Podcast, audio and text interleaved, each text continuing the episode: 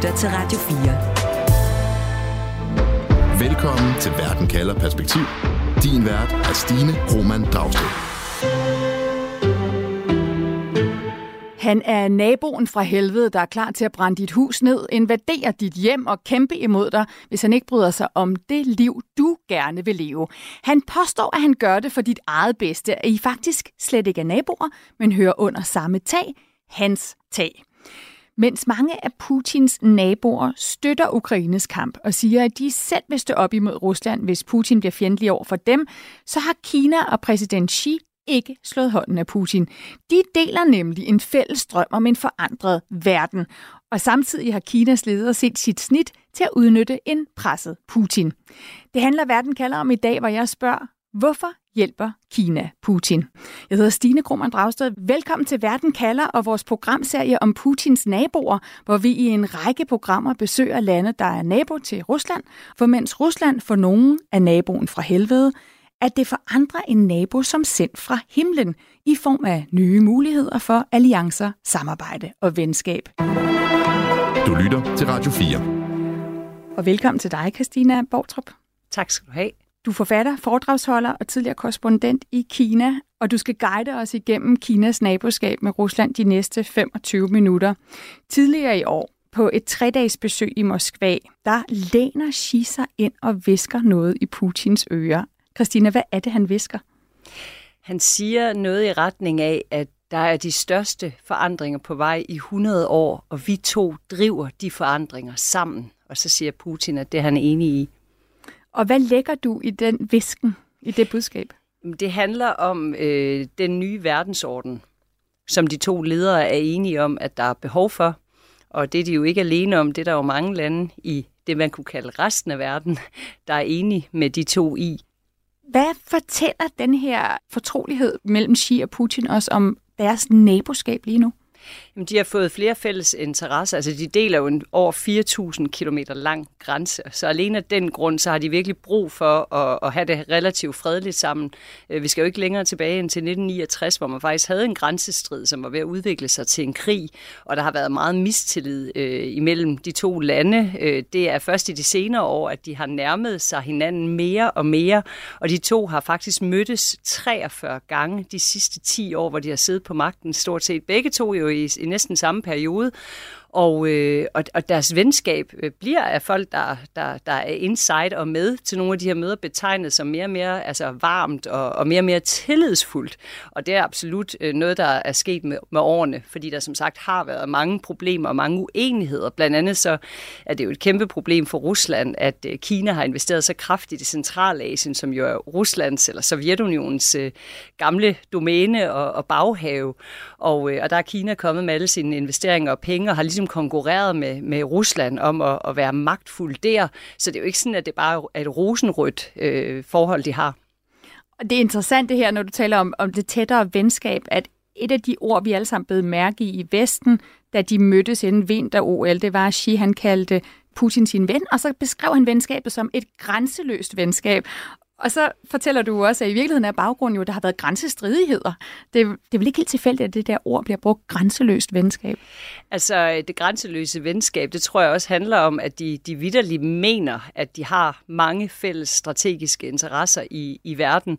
Og, øh, og det har jo så vist sig siden øh, der den 24. februar, øh, hvor, hvor Rusland øh, invaderede Ukraine, at at der er faktisk grænser, fordi Kina har ridset meget klart op, at øh, atomvåben, da, da Putin begyndte at rasle med, med den øh, type våben, der, der skar Kina meget klart igennem via Udenrigsministeriets talsmand og sagde, at, at det var en øh, rød linje for Kina, og det skulle man afholde sig fra i verden og, og så videre.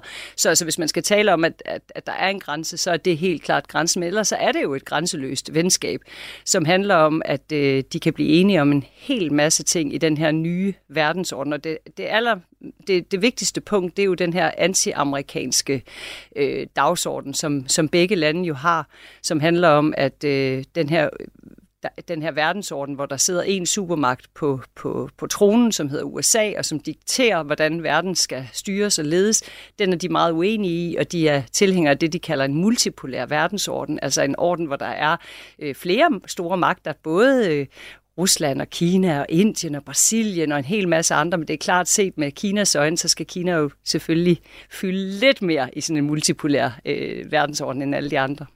Når vi taler om mange andre af Putins naboer, for eksempel i nogle af de tidligere verden kalder udsendelser om Putins naboer, hvor vi har kigget på Ruslands naboskab til Polen og Finland og Georgien, så er krigen i Ukraine et vendepunkt i naboskabet, der skaber frygt, der skaber fjendskab. Men når vi taler om Kina, så ser det jo anderledes ud. Altså Kina fordømmer ikke krigen, og de ryster heller ikke i bukserne over Putins drømme om at genskabe det her tidligere russiske imperium. Hvorfor ikke? Altså, det skal siges, at til at starte med, tror jeg, der er sådan en bred enighed blandt verdens eksperter om, at, at Kina faktisk blev temmelig overrasket. Det kan godt være, at, at man til den her OL-åbning øh, fik en lille smule at vide, men absolut ikke, at det skulle ende med en rigtig krig. Det er jo så også øh, tvivlsomt, hvor meget Putin egentlig selv øh, vidste om det, men, men Kina er også blevet rystet. Kina er blevet rystet i sin grundvold i forhold til sikkerhedspolitik, i forhold til verdens forsyningskæder, ligesom alle andre lande er.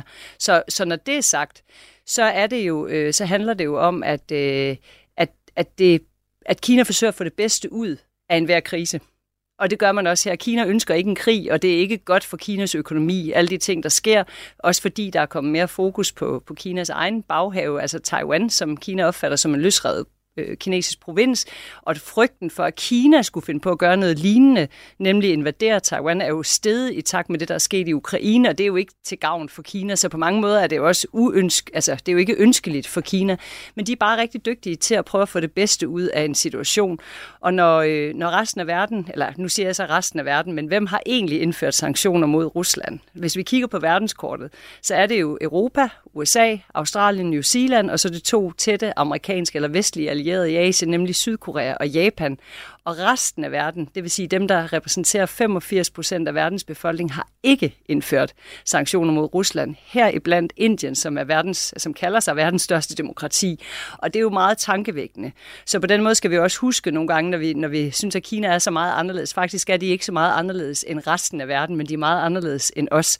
Og årsagen er jo, at de her lande, resten af verden, insisterer på, at globalisering er en god ting. De insisterer på, at vi skal handle sammen, og de tror ikke på sanktioner, fordi de synes, synes, det er ødelæggende.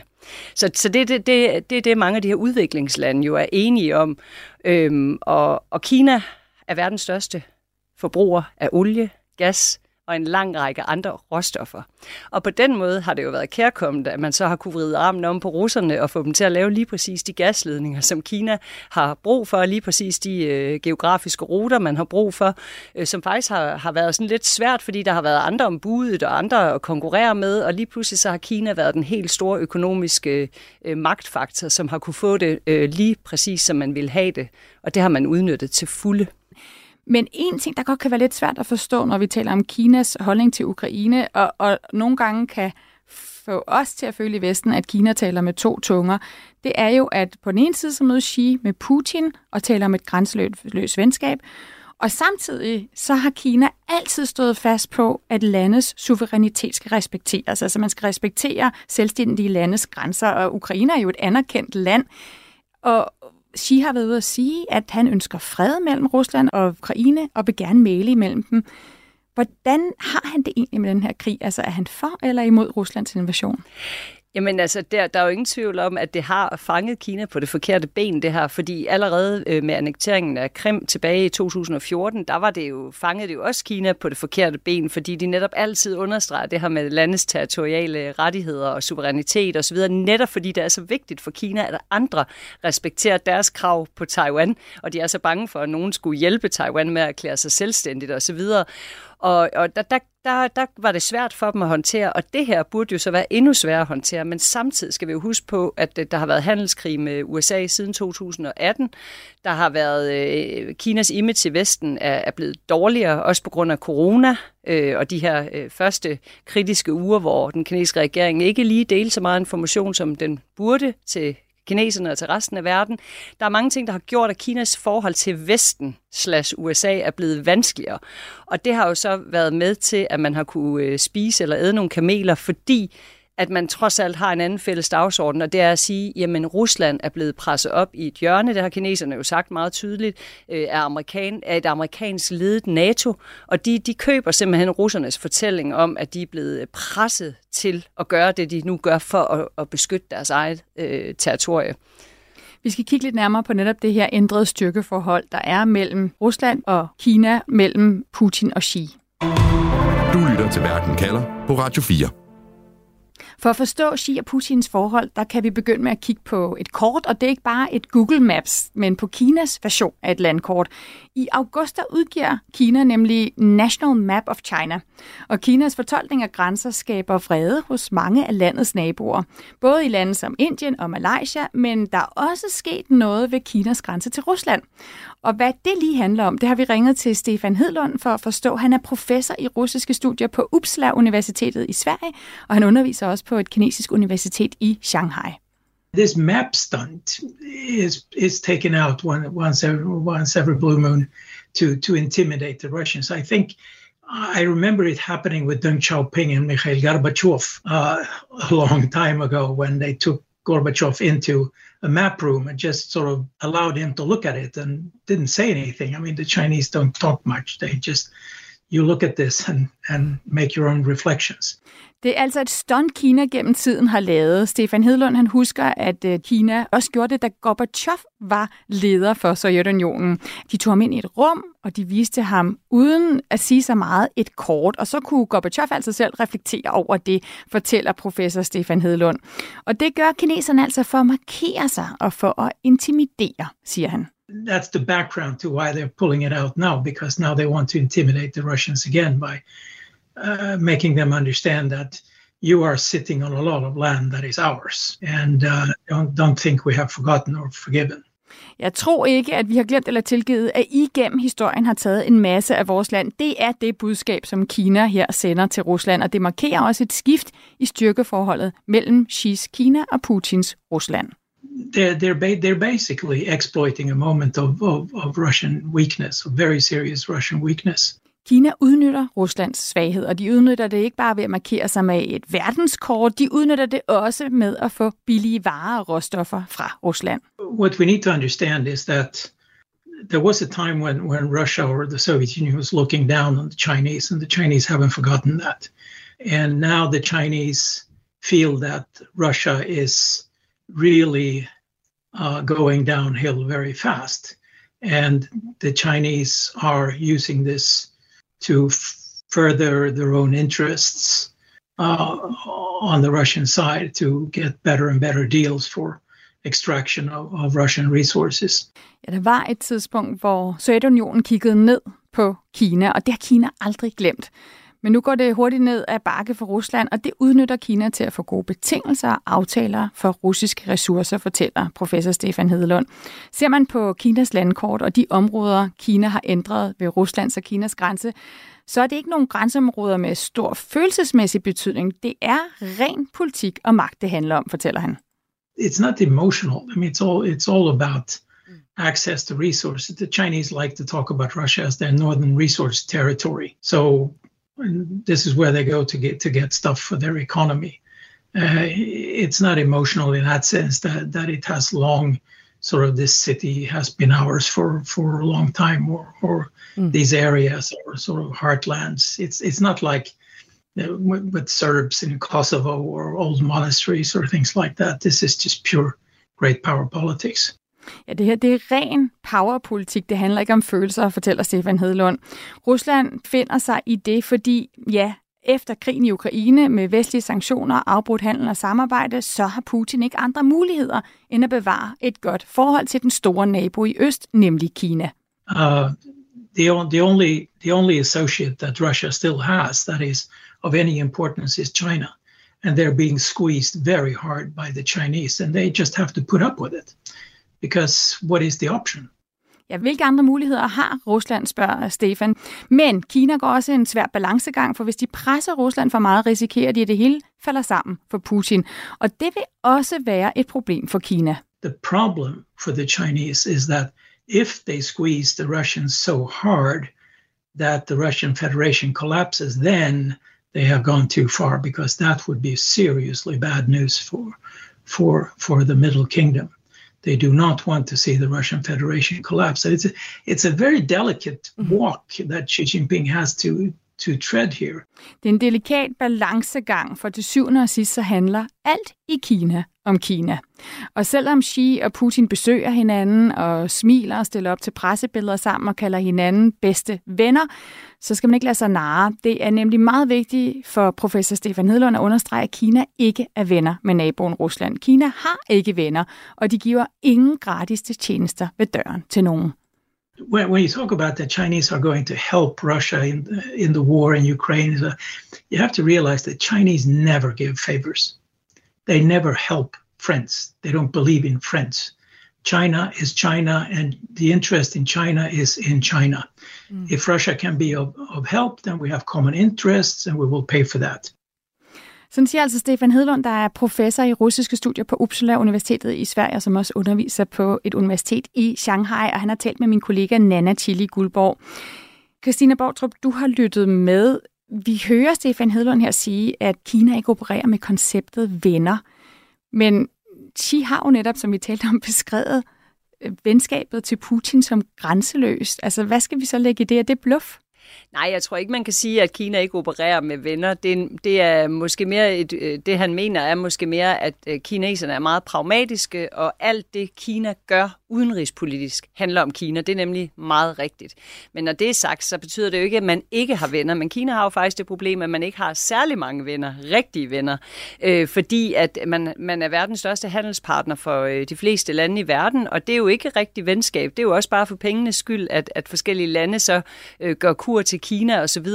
Men, men, men det her, det er jo et strategisk partnerskab, og, øh, og, og dem, der har været med i rummet med Putin og Xi, siger jo, at de har faktisk drukket sammen, og de har faktisk et venskab. De har mange ting til fælles, men, men det er virkelig interessant at se, hvordan det her styrkeforhold har, at der er vendt fuldstændig op og ned på det. Altså i gamle dage under Mao, der var øh, Sovjet jo storebror, og kineserne fik øh, teknologi og, og så videre fra, fra Sovjet, og så er det bare vendt fuldstændig fuldstændig på hovedet nu, så da der var sådan en Shanghai Security Corporation Summit i Uzbekistan her sidste år, det var første gang, man sådan rigtig så det på billederne, hvordan at Kina bare var stormagten i Centralasien, og, og, og Xi Jinping stod nærmest som sådan en kejser og holdt hof for alle de her landes ledere, som gerne ville møde ham, og Putin var, var virkelig sådan degraderet, det var der ingen tvivl om.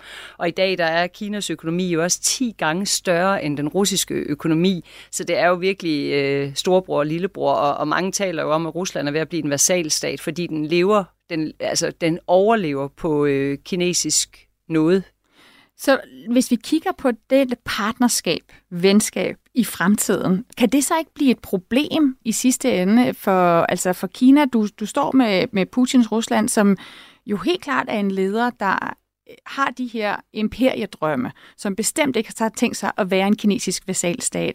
Er der ikke grænser for, hvor langt man vil støtte Putin fra kinesisk side, hvis man samtidig også gerne vil være den nye supermagt? Jo, og Kina vil jo gerne positionere sig som en ansvarlig supermagt. Så hver eneste gang amerikanerne, øh, for eksempel under Trump, trak sig fra Paris-aftalen og, og så videre, så går Kina jo ind og, og siger, at vi skal bakke op om de internationale klimaaftaler og så videre. De prøver jo ligesom at positionere sig som en ansvarlig stormagt og peger fingre af amerikanerne, som de siger har startet rigtig mange krige de sidste 10-20 år, og, og vi starter ikke krig, vi forsøger bare at male og så videre, men det er en svær balancegang, det her øh, venskab til Rusland. Og, og her der er det særligt vanskeligt for den kinesiske regering at styre, hvad kinesiske opportunistiske virksomheder gør. Fordi Kina har jo meget klart meldt ud, at man vil ikke støtte Rusland militært, også fordi det er, eller mest fordi det er jo en, en, øh, en rød linje fra EU og fra USA. Hvis det sker, så vil der blive indført sanktioner sandsynligvis fra EU, og det vil ramme Kinas økonomi hårdt. Det er overhovedet ikke det, de har brug for lige nu. Øh, så derfor så har man forsøgt at kontrollere, at det ikke sker. Men når det så sker alligevel, så har man jo på den, ikke? For eksempel øh, har det jo vist sig, at DJI, verdens største droneproducent, det er jo både til kommersiel og militær brug. De her droner, de finder jo vej til Rusland, selvom DJI selv som en stor ansvarlig børsnoteret virksomhed jo har været nødt til at sige, at vi sælger selvfølgelig ikke til Rusland som er en krigsførende nation, så ender deres produkter alligevel der. Men det er fordi, de ikke kan kontrollere kontrollere det. Og det er en svær balancegang, fordi hvad med computerchips? Dem sælger kinesiske virksomheder også til Rusland, og de kan jo bruges i deres egen våbenproduktion. Så det er en hård, fin balance, og, og Kina vil kun hjælpe Rusland så langt, at det gavner dem selv. Hvis det begynder at skade dem for meget, men jeg vil stadigvæk sige, når jeg tænker over, hvor meget Kinas image har lidt under det forhold til Rusland, og det, at man ikke har fordømt øh, krigen, så, øh, så er det alligevel overraskende, at man har kunne trække den så langt og stå. Altså Xi Jinping bliver fotograferet sammen med Putin, og det understreger jo bare den her nye verdensorden. Og, og igen vil jeg, vil jeg minde om, at, at Indien jo har fuldstændig samme position. Men Indien er ikke en lige så stor og vigtig økonomisk øh, stormagt som Kina, og derfor er der ikke det samme pres på Indien, når de køber masser af russisk olie, og trylle, trylle, trylle, så bliver det eksporteret til EU. Ikke? Der har jo været et boom i eksporten af, af olie fra Indien, og det er jo bare forfærdeligt at tænke på, at de sanktioner så ikke rigtig virker, og, og inderne kan slippe afsted med det. Kina kan ikke slippe afsted med lige så meget, fordi Kina er øh, verdens næststørste økonomi, og derfor også bør øh, være mere ansvarlig, mener man i Vesten. Og så deler Kina grænsen til Rusland. Altså, de er naboer.